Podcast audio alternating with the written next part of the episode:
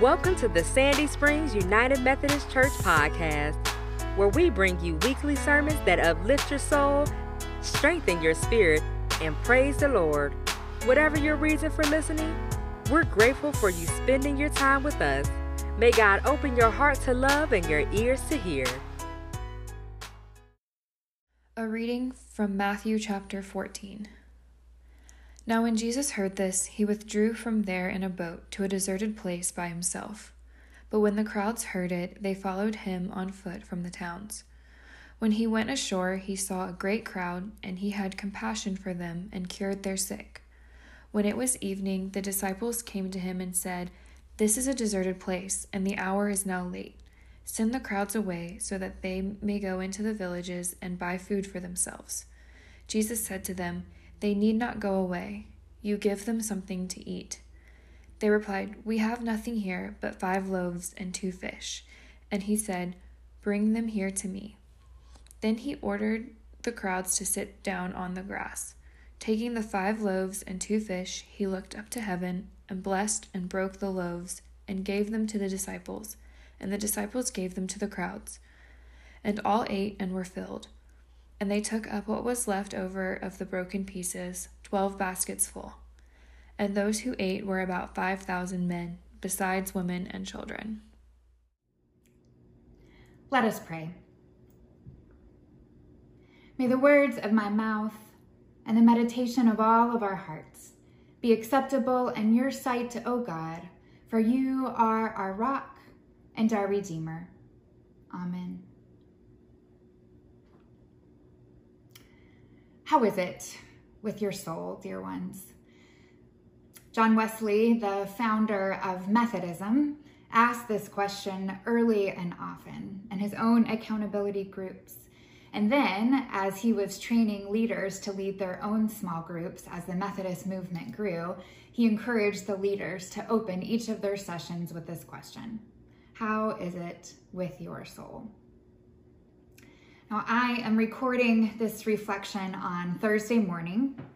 Our weekly rhythm is to have our videos for worship done by Thursday afternoon so that we can have a complete video worship experience for you by Sunday morning. So as I sit here at my kitchen table and speak to you, I don't know the results of the election. I don't know what has transpired in our country between Thursday and Sunday. It could be a whole lot. Maybe we're still in a waiting game. But what I do know, friends, is that it has been a long week, a long few months, a long year, and plenty of souls are feeling unsettled, hopeless about our country. You hear that over and over again. Our souls are hungry for hope and for compassion, for community, for the love and the justice, the peace that passes all understanding that only Jesus Christ can bring. Jesus Christ, who we meet this morning, standing in front of a crowd. This is a familiar story that we just heard from the gospel. It's a vital one.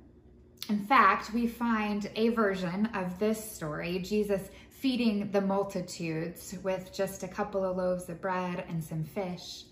We hear it in every single gospel: Matthew, Mark, Luke, and John. And in fact, Matthew and Mark love it so much that they add a second version of this story.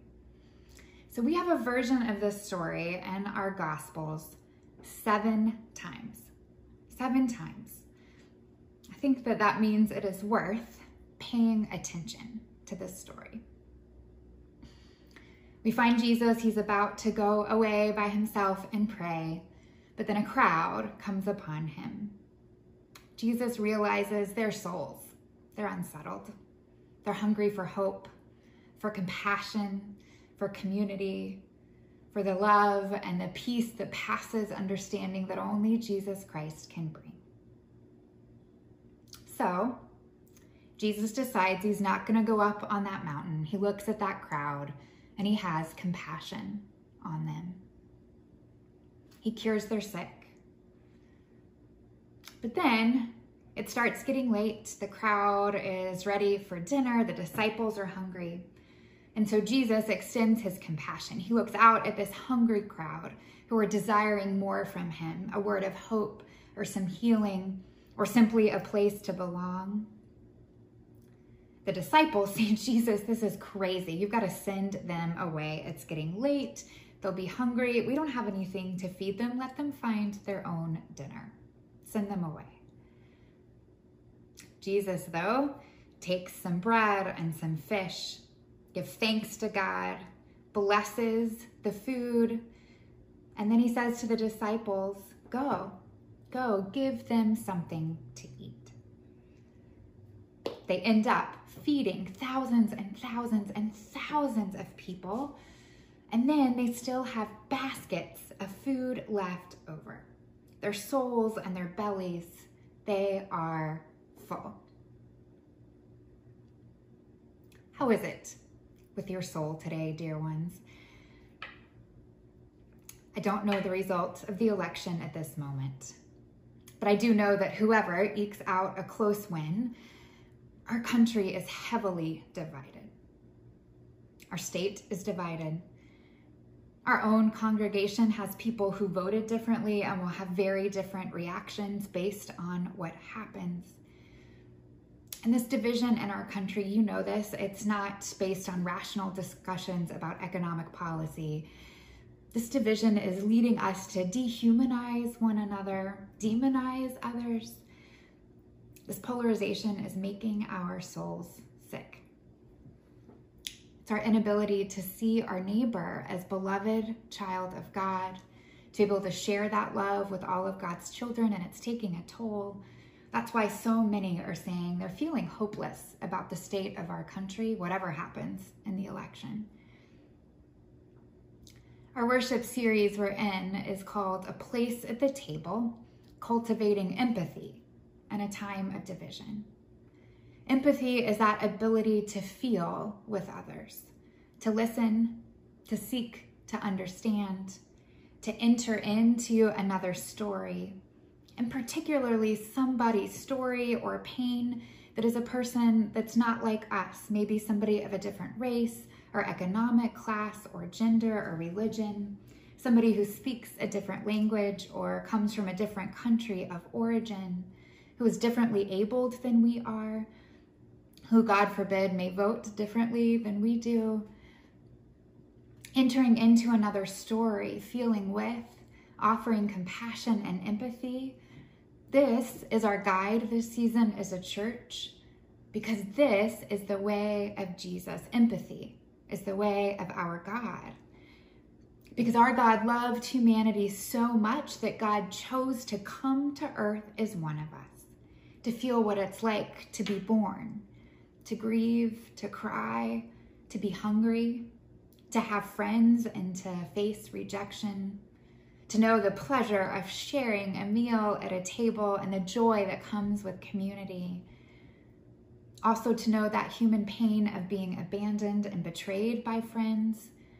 Ultimately, God feels the agony of the cross. God loves us so much that God chooses to feel with us as humans. So what does this mean for us today with weary, unsettled, maybe even sin-sick souls? What does it mean to choose empathy, to practice feeling with, to live with compassion in the name of Jesus? I don't know about you, but I'm afraid that too often I feel like the disciples, especially right now, exhaustion or anger or a lack of choosing empathy can make me want to say to Jesus, Jesus, don't have compassion on them. Send them home. Let them find their own dinner. We don't possibly have enough. Shut it down. Send them home. Or in my better moments, I am able to seek Jesus. I have compassion in my heart for the needs of others, but then I can just find that need too overwhelming. Where do we even start? How do we even begin? What role can we possibly play? We look around, we know that people are hungry. We know that people need hope and healing, a sense of belonging and a desire to make a difference. But how can we possibly feed them all? Friends, how is it with your soul? Is it unsettled, hungry for hope, for compassion, for community, for the love and the justice and the peace that passes all understanding that only Jesus Christ can bring? Well, the good news is Jesus looks upon us in this very moment with compassion. He never abandons us. He feeds us with a love that never lets us go. He promises that nothing, nothing can separate us from his love.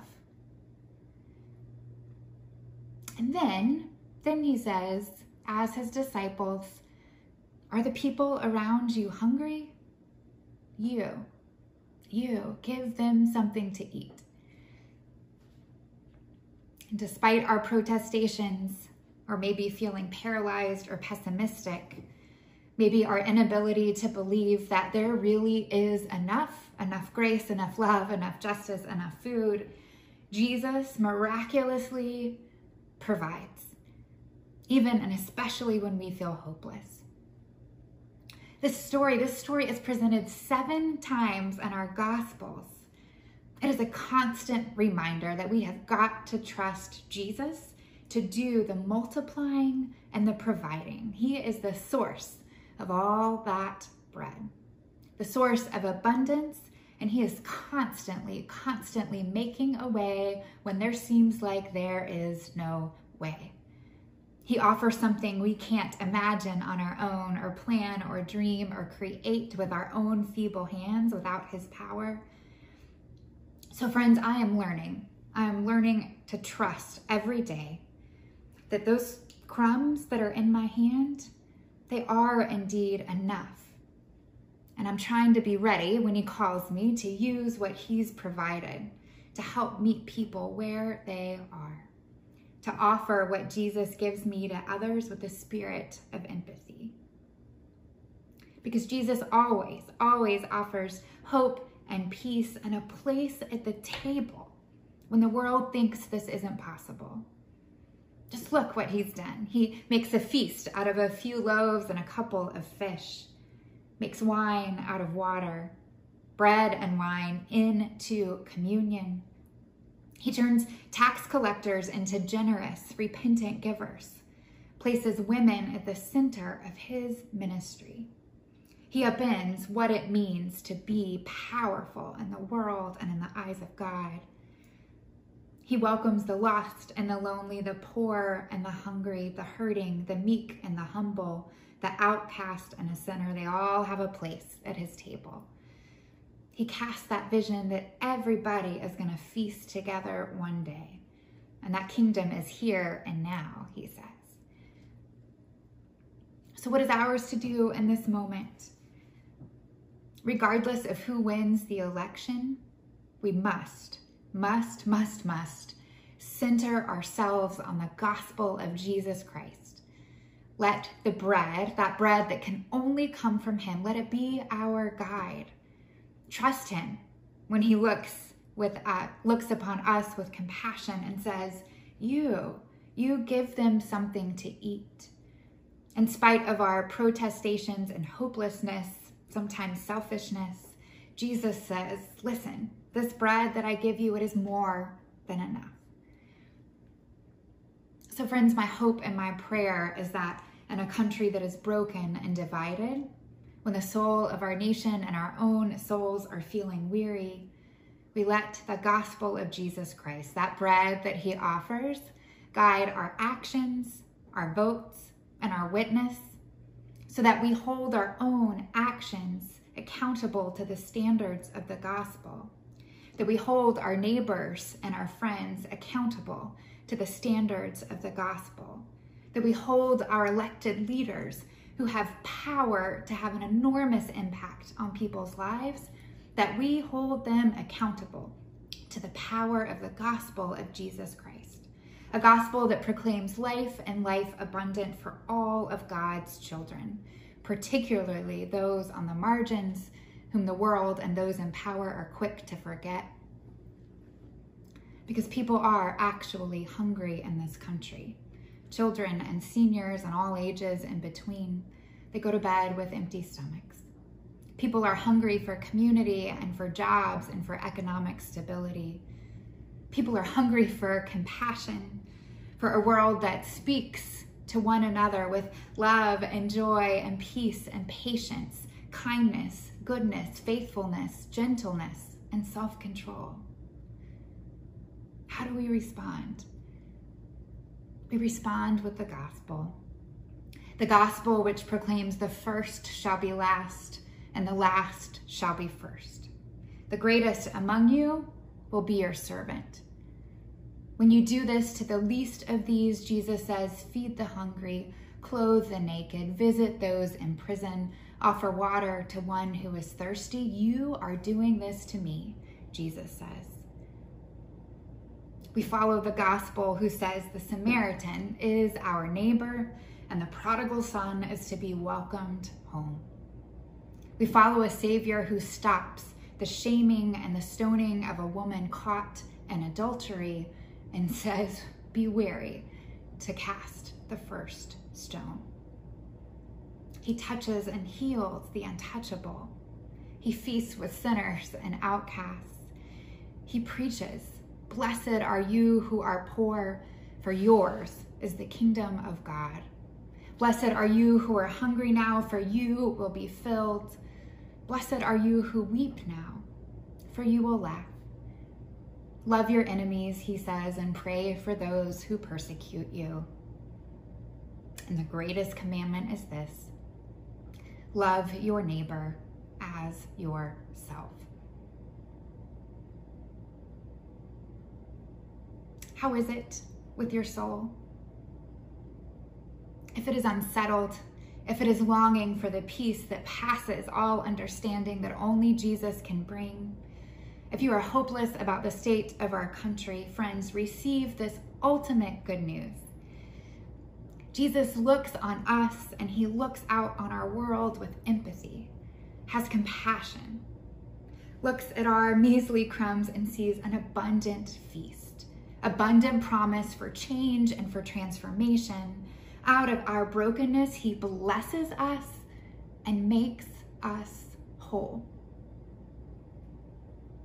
Because Jesus is the one who took the pieces of death and humiliation on a cross and turned them into life and life abundant, resurrection for all.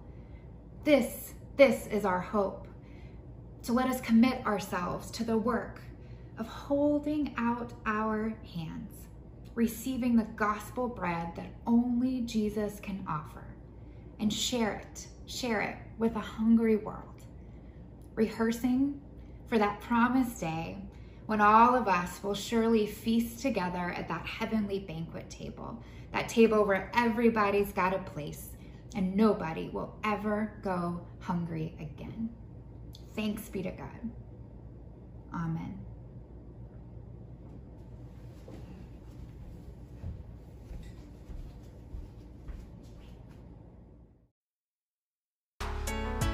Thank you for listening to the Sandy Springs United Methodist Church podcast. We hope that you have found our podcast helpful and hope to be in ministry not only to you, but with you. For more information about Sandy Springs United Methodist Church, please visit w w w dot s s u m c dot org.